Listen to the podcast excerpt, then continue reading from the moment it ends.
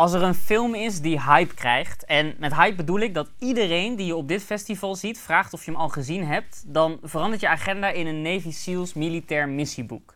Een film zien op Cannes is namelijk niet vanzelfsprekend. Je moet zorgen dat je precies weet waar je hoort te zijn en je moet ruim van tevoren aanwezig zijn. Zeker bij een film die hype krijgt. Ik bedoel, er zijn mensen die hun linkerbeen zouden amputeren voor een plekje in een van die zalen. En daarom moet je dus zorgvuldig te werk gaan. Je kiest je doelwit, je pakt je tas in en vertrekt. Ik deed dat vandaag voor de film The Lighthouse, een zwart-witte horrorfilm met Willem Dafoe en Robert Pattinson in de hoofdrol. Een film die meteen na de vroege ochtendpremière mesmerizing werd genoemd door critici. En dat betekende een rijprognose van 2,5 uur. Het was daarom dat ik nog aarzelde of ik moest gaan. Maar een filmcollega die er in de ochtend bij was, zei: Je mag dit niet missen. En hij had gelijk, bovendien heb ik een roze perskaart. In het kastensysteem van het festival, noem het gerust een apartheidssysteem, betekent dat dat ik met op tijd zijn een grote kans op binnenkomen heb als ik maar gewoon kom opdagen. Ik sluit daarom 2,5 uur voordat de Lighthouse begint aan in een rij. En in die rij raak ik aan de praat met journalisten uit Argentinië met blauwe passen. Je herkent de journalisten met zo'n pas niet aan de paskleur, maar aan de koffie die ze permanent moeten drinken om hun langere wachttijden vol te houden. Zij mogen namelijk pas naar binnen als de roze pasdragers er zijn. Het zijn mensen die niet meer staan in de rij, maar liever gaan zitten. En dan zijn er nog journalisten met gele passen. Als ik die zie, kijk ik ze altijd aan met medelijden. Ze moeten de roze en blauwe pashouders voorrang geven in de rij, dus ja, binnenkomen. Het gebeurt ze niet vaak bij dit soort gewilde films. De 2,5 uur die ik in de rij sta, denk ik telkens: ik mag dit niet missen. En dan, wanneer ik eindelijk in de zaal zit, ontrafelt zich een woest oud-Engels zeemansdrama over een vuurtoren dat me zo erg weet op te schudden dat 7 uur in de rij staan ook wel gelegitimeerd was. Buiten spreek ik een bevriende journalist aan. Hij wilde gaan, maar keek op tegen de rij en besloot iets anders te zien. Ik vertel hem: je mag dit absoluut niet missen. En dat is precies hoe een hype ontstaat op Cannes.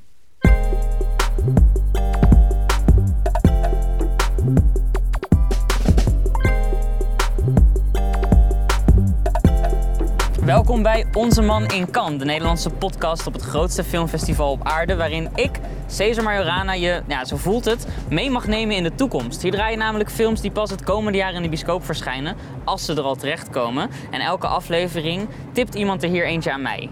Maar voordat we dat doen, spreek ik eerst altijd iemand die hier op het festival is om iets te halen. En de gast vandaag is dat op deze eerste regenachtige dag van het festival Christine Anderton, producer bij Halal Film. Ze werkte mee als line producer op de film Prins en produceerde twee NTR kortfilms en talloze commercials, onder andere voor die ene grote Zweedse meubelgigant. En in tegenstelling tot alle doorgewinterde Nederlandse producenten, producers op het festival, ben jij hier eh, voor het eerst. Ja, Dat vind ik heel spannend, want het is mijn derde jaar, maar ik voel me soms ook nog alsof ik hier voor het eerst ben. Ehm, voordat we echt beginnen, wil ik eerst nog weten, wat doet een line producer? oh ja, dat is eigenlijk gewoon de uitvoerend. En wat doet de uitvoerend? Nou, in het geval van Prins deed ik een soort van alles. Maar ja, in principe doet de uitvoerend, die beheert het budget en die belt alle crew en die, die produceert alle praktische dingen. Dus je krijgt een script, je krijgt een, een, een pot met geld en dan moet je ervoor gaan zorgen dat het geregeld wordt. En het geregeld wordt betekent dus dat jij de, de auto's, de camera's, alles wat gehuurd moet worden, de mensen, dat is allemaal jouw ja, ja. taak. Ja, Oké, dat klinkt heel belangrijk, maar volgens mij is een line producer dan nog een stapje onder producent. ja, ja, ja. daarom wat- ben ik niet producent. Dus je bent geëvalueerd, zoals Ja, ja, evalueren. Maar wat doet een producent dan precies? Eh, een producent in het kort bepaalt wat er gemaakt wordt. In de zin dat je ehm, projecten ontwikkelt en financiert. Dus je hebt een liefde voor een project en dan denk je, ik vind dat dat de wereld in moet komen. En dan ga je er alles aan doen om daarvoor te zorgen. Oké, en wat doe je dan specifiek als producent hier in Cannes? Dat is een goede vraag. Ehm, het eerste is dat ik ben uitgenodigd door het Filmfonds om mee te doen aan het Spotlight-programma. Waarin ze vijf, eh, ja, ze noemen het dan zelf aanstormende jonge producenten. Wat je ook wel echt bent. presenteren. Ja, dat vind ik heel lief dat je dat zo zegt. Doet me goed. Ehm, dus daar, daar, aan dat programma doe ik mee. Dus er zijn allemaal netwerkevents aan verbonden. En voor de rest hebben wij ook afspraken voor de films die nu eh, in ontwikkeling zijn. Bijna in productie en in postproductie. Oké, heel veel om hier uit te pakken, maar dan ben ik benieuwd en misschien vind je het een kinderachtige vraag, maar toen jij nog line-producent was Ja. en je werkte nog aan de film Prins en je was nog de auto's aan het regelen en de cameraman Ja, ja, op een plek eh, aan, het, aan het brengen. Wat eh, dacht je toen van op een dag sta ik op het filmfestival van Cannes? Ik vind het helemaal geen kinderachtige vraag. Nou ja, ik dacht, ik dacht gewoon, dat wil ik. Ik, vind het, ik wil daar zijn. Ja. Dat voelde ik wel, alleen ik wist niet zo goed hoe. En het voelde ook als een soort van mekka, weet je wel. Als je iets heel graag wilt, dat je denkt van ja, nou, eh, voordat ik daar ben of zo. Dus het is misschien ook een beetje zo op een gegeven moment echt staan voor wat je wilt. En dan te zeggen, daar ga ik voor. ja, en daar ga ik voor betekent dus ook dat je nu eh, eh, plannen meeneemt die je hier moet gaan verwezenlijken. Ja, Wat kun je me vertellen over die plannen? Is dat, zijn dat dan afgemaakte filmscripts of zijn dat nog ideeën? nee, er komt nooit een afgemaakt filmscript. en als hij wel komt, dan is hij vaak niet zo goed. Maar in ieder geval, dat heb ik nog niet meegemaakt. Dus je, je, vaak komen makers met een uitgangspunt. En dat uitgangspunt dat ga je dan samen ontwikkelen. Eh, ja, het kan ook wel, soms is het ook wel wat verder. Of in het geval van een co-productie, dan, dan is er wel echt een script. En co-produceren betekent dus dat je met andere partijen, dus nog meer producenten stel ik me dan voor, Ja, een film gaat maken. ja, ja, ja. ja. En ontmoet je die dan hier of ken je die al en zie je ze hier? Ja, nou ja, je, het is het fijn. Ik ben dus hier voor het eerst. Dus ik heb, ga dan bijvoorbeeld mensen ontmoeten die ik al ken, maar dan zie je elkaar weer hier. Maar je kan elkaar eh, ook in Berlijn ontmoeten en je kan elkaar ook over de Skype ontmoeten. het hoeft niet per se hier, maar het is wel een goede plek. Want wat waren je verwachtingen sowieso van deze plek? Eh, En kloppen ze een beetje? Ja, toen we aankwamen rijden, toen zag ik een soort gold-plated Porsche. En toen dacht ik wel, oké, top. ik denk wel dat de regen het ietsjes minder eh, fabulous maakt dan, eh, dan, het, dan, het, dan het zou kunnen zijn. Oké, is dat dan, want dat was het tweede deel van deze vraag, zijn er ook dingen die totaal anders zijn dan je dacht? Nee, en ik ben hier ook echt om te werken. Dus al die dingen eromheen, dat is leuk om te zien. En vrouwen in gala-jurken en dat, die maar dingen. voor een maar in producent is dat principe- bijzaak. Ja, ja, ja. En wat is dan hoofdzaak voor jou als producent?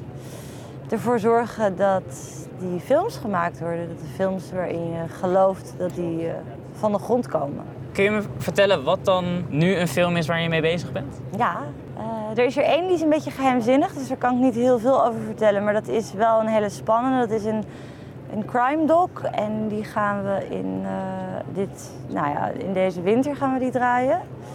En dat doen we samen met een maker, die heet Alberto de Michele. En ehm, hij heeft altijd werk gemaakt over mensen in het criminele milieu, omdat hij daar ehm, via familiebanden nauw in verweven is. Hij staat dichtbij mensen. Dus hij komt uit een maffiafamilie als ik het zo hoor. Ja, dan vul je het wel zelf een beetje in. Er, er, zijn, er is meer criminaliteit in Italië dan alleen de maffia. Hij gaat door voortborduren op dat onderwerp. Dat is de eerstvolgende film die we gaan produceren. En je Ja. zegt die we gaan produceren, dus dat is al zeker. Ja, we hebben het geld. We hebben al geld gekregen van het Filmfonds en het Mondriaan Fonds. En we zijn nu nog bezig met de afhandeling van, de- van het laatste stukje van het Italiaanse geld. Dus daarvoor hadden we bijvoorbeeld gisteren een afspraak. Als je opeens zo zegt het Italiaanse geld en ik hoor ook meteen crime, dan denk ik, ja, jouw baan als producer is misschien ook een soort shady baan. Klopt dat? Ja, I wish. Dan zit je op zo'n boot ergens een miljoen op te halen. Ja, want er zijn dus wel shady producers hier volgens mij. Heb je daar een beetje een impressie van al? Nee, nog niet. Ik hoop wel dat ik ooit een keer zo'n heel fout verhaal mee ga maken. Inderdaad, dat je op zo'n grote luxe jacht ja, zit. ja, ja, ja, Koffers ja, ja. met contant geld. Ja, Ja, ik, ja, ik gun het je ook wel ergens. Het klinkt als een goed ik ga het je verhaal. vertellen als het gebeurt ooit. Hoe worden de Nederlandse producenten gezien? Nemen ze Nederland serieus als filmland? Vind ik ook een leuke vraag. Misschien ligt het ook nog aan mijn eigen positie, maar... Nou, jawel. Trouwens, jawel. Je kan wel zeggen, ik heb niet het idee dat Nederland nou eh, het vetste land is in de zin dat je... We hebben niet zo'n Italian pavilion, zeg maar. Het is net iets anders. Nou, we ik- nemen de podcast op vanaf het Nederlandse paviljoen. Het is hier goed vertoeven, zelfs in de regen wil ik er wel bij zeggen. Maar inderdaad, het is geen luxe hotelkamer. Nee, maar ik denk wel dat mensen het heel erg waarderen om met Nederlanders te werken. Dat, dat denk ik wel echt. Dat geloof ik wel. En wat is er dan aan de Nederlandse cinema waar wij internationaal... eh, Nou, ik denk dat we heel veel dingen hebben om trots op te zijn. Kijk naar Dirty Gold. Ehm, nou, ik ben zelf heel trots op Prins. Ik denk echt wel dat we... Ik vind het onzin om te zeggen dat er geen goede dingen uit Nederland komen. Of dat we geen goede films kunnen maken. Maar waar ik dan ook meteen aan moet denken, en goed dat je Prins noemt, is iemand als Sam de Jong maakt dan een ontzettend goede film. Ja. Wordt- Krijgt internationaal goede kritiek New York Times, Tribune, zeg maar, al, die, al die plekken willen hem spreken, willen iets van hem. En zijn volgende stap is Nederland verlaten, in Amerika een film maken, Niet Goldie, helemaal 2019. Nee, niet helemaal waar. Wat klopt hier niet aan? Nou, het klopt dat hij, dat hij naar New York is gegaan. Maar we zijn ook met hem iets aan het ontwikkelen. Dus het is niet alsof hij zijn schepen heeft verbrand. Hij is altijd heel erg trouw gebleven. En het is ook wel een maker die, eh, die van, ook van Europese cinema houdt. Dus eh, we zijn ook met hem iets aan het ontwikkelen. Ik denk alleen dat als je zo'n kans krijgt om in, in Amerika een film te maken, nou, dan ga je dat natuurlijk doen. 100 procent. Maar ik denk dat de rijkdom is dat je het dan alle twee kunt doen. In plaats van ik verlaat Europa en ik ga alleen nog maar naar Hollywood. Maar wat, wat heeft hij daar te halen wat hij dan niet in Nederland kan halen? Nou, nieuw, nieuwe mensen om mee te werken, eh, ander bereik, nieuwe contacten. Ik bedoel, heel veel kansen om iets moois te maken, wat hij ook heeft gedaan. Dus Ik kijk er wel naar uit. Ik ben wel ook benieuwd naar zijn Amerikaanse film. ja, hij is heel, hij is heel mooi. Ja, Hey, en dan mooi. die Nederlandse producenten die hier zijn, je bent hier voor het eerst, nemen ze je een beetje mee op sleeptouw? Hebben zij, eh, zijn ze veel te druk met zelf hun afspraken en hun meetings en hun potjes met geld vinden? Nou, ik ben hier met Gijs Kerbos, dus we doen eigenlijk alle afspraken samen. Dus Mag ik zeggen, jou- jouw baas bij Hallo? Ja, ja, zeker mijn baas, mag je helemaal zeggen. Ja. Dus ik heb helemaal niet het gevoel dat ik eh, op sleeptouw eh, genomen hoef te worden. Ik heb wel echt het gevoel dat ik weet wat ik hier Strakke moet doen. je- ja. ja. Ik ben niet aan het lanterfanten, zeg maar. Zo krijg je ook wel iets mee gewoon van de films, van het festival, van de lopers. Ik heb nog geen rode loper moment. Eh, ik stond wel net per ongeluk achter een Italiaanse actrice die zwaar gefotografeerd werd. Dus ik ben benieuwd of ik ergens een, eh, een headline haal dat je mijn, mijn hoofd erachter ziet. Nou ja, wanneer vertrek je weer? Eh, maandag. Oké, dus dan moet je snel zijn. Wil je nog snel iets... eh, Iets gaan zien? Ja. Ja, ik ga zo naar de film. Oh, oké. Ja, en wat voor film gaat een producent hier dan kijken? ik heb toevallig een kaartje gekregen. Waar ik heel blij mee ben van iemand. Dus, ehm, Van iemand. Hier komt toch die loesje producer nou, met, van met de kist met van geld. AI. Ik mag het gewoon zeggen. Ah, oké. Aardige welke film Ido is het? van AI. Ja, heel gênant. Ik weet, ik kan de titel niet uitspreken. Het is een Chinese film. Oké. En nog gênanter, het zou ook een niet-Chinese film kunnen zijn. En dat het- Nou goed, je bent, je bent hier ook niet voor de filmtips. Je bent hier voor je verhaal als Ja. eh, producent. En daar ben ik heel dankbaar voor. Want ik heb wel in ieder geval een beeld van wat je hier nou precies komt doen. nou, leuk. Als allerlaatste vraag wil ik wel weten. Lukt het ook nog een beetje? Eh, ja, dat denk ik wel. Die crime doc die gaan we draaien. Nee, ja, ik heb wel een goed gevoel over alles. Dus stel het filmfestival is een voetbalwedstrijd, dan win je hem. Ja, Gefeliciteerd dan. dankjewel. En bedankt voor dit gesprek. Yes, jij ook.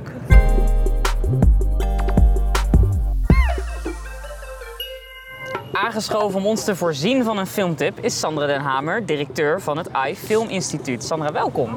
Dankjewel. Ja, ik, ik vraag me dan meteen af, directeur van een filminstituut, klinkt als een hele drukke baan. Hoeveel tijd heb jij überhaupt om hier op een festival films te kijken? Eh, veel. Ja? Ja, ik probeer er wel zoveel mogelijk tijd voor te maken. En als je het een beetje slim doet door een paar parties te lopen waar iedereen is. Bijvoorbeeld, ik zeg maar wat, Toronto geeft altijd een heel goed feest. Dan kan je iedereen ontmoeten. En, Het feest van Toronto, daar kun je iedereen ja, ontmoeten. kan je, als je werkt in de wereld, want ik zit natuurlijk in de wereld van film, filmprogrammering, filmmusea, cinematheken. Eh, dus je weet wel waar een beetje die inner core van dat soort, dat, waar die mensen zijn. Iemand zei mij dat het moeilijkste hier op het festival is om films te gaan kijken. Omdat er zoveel afleiding en zoveel te, doen is. Maar dat lukt jou dus. Ja, maar ik zit ook niet zo heel erg aan de businesskant van het festival. Dus er zijn heel veel mensen die hier films moeten verkopen of eh, geld moeten maken of geld zoeken.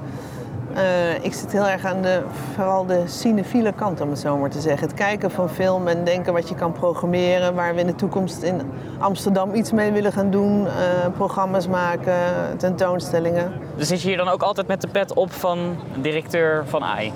Nou, daar denk ik eigenlijk niet zo over na. Ik, eh, eh, ja, nou ja, en ik ben ook trouwens de voorzitter van de Europese Cinematheek en Filmarchieven. Dus we moeten ook wel wat vergaderingen en saaie dingen doen.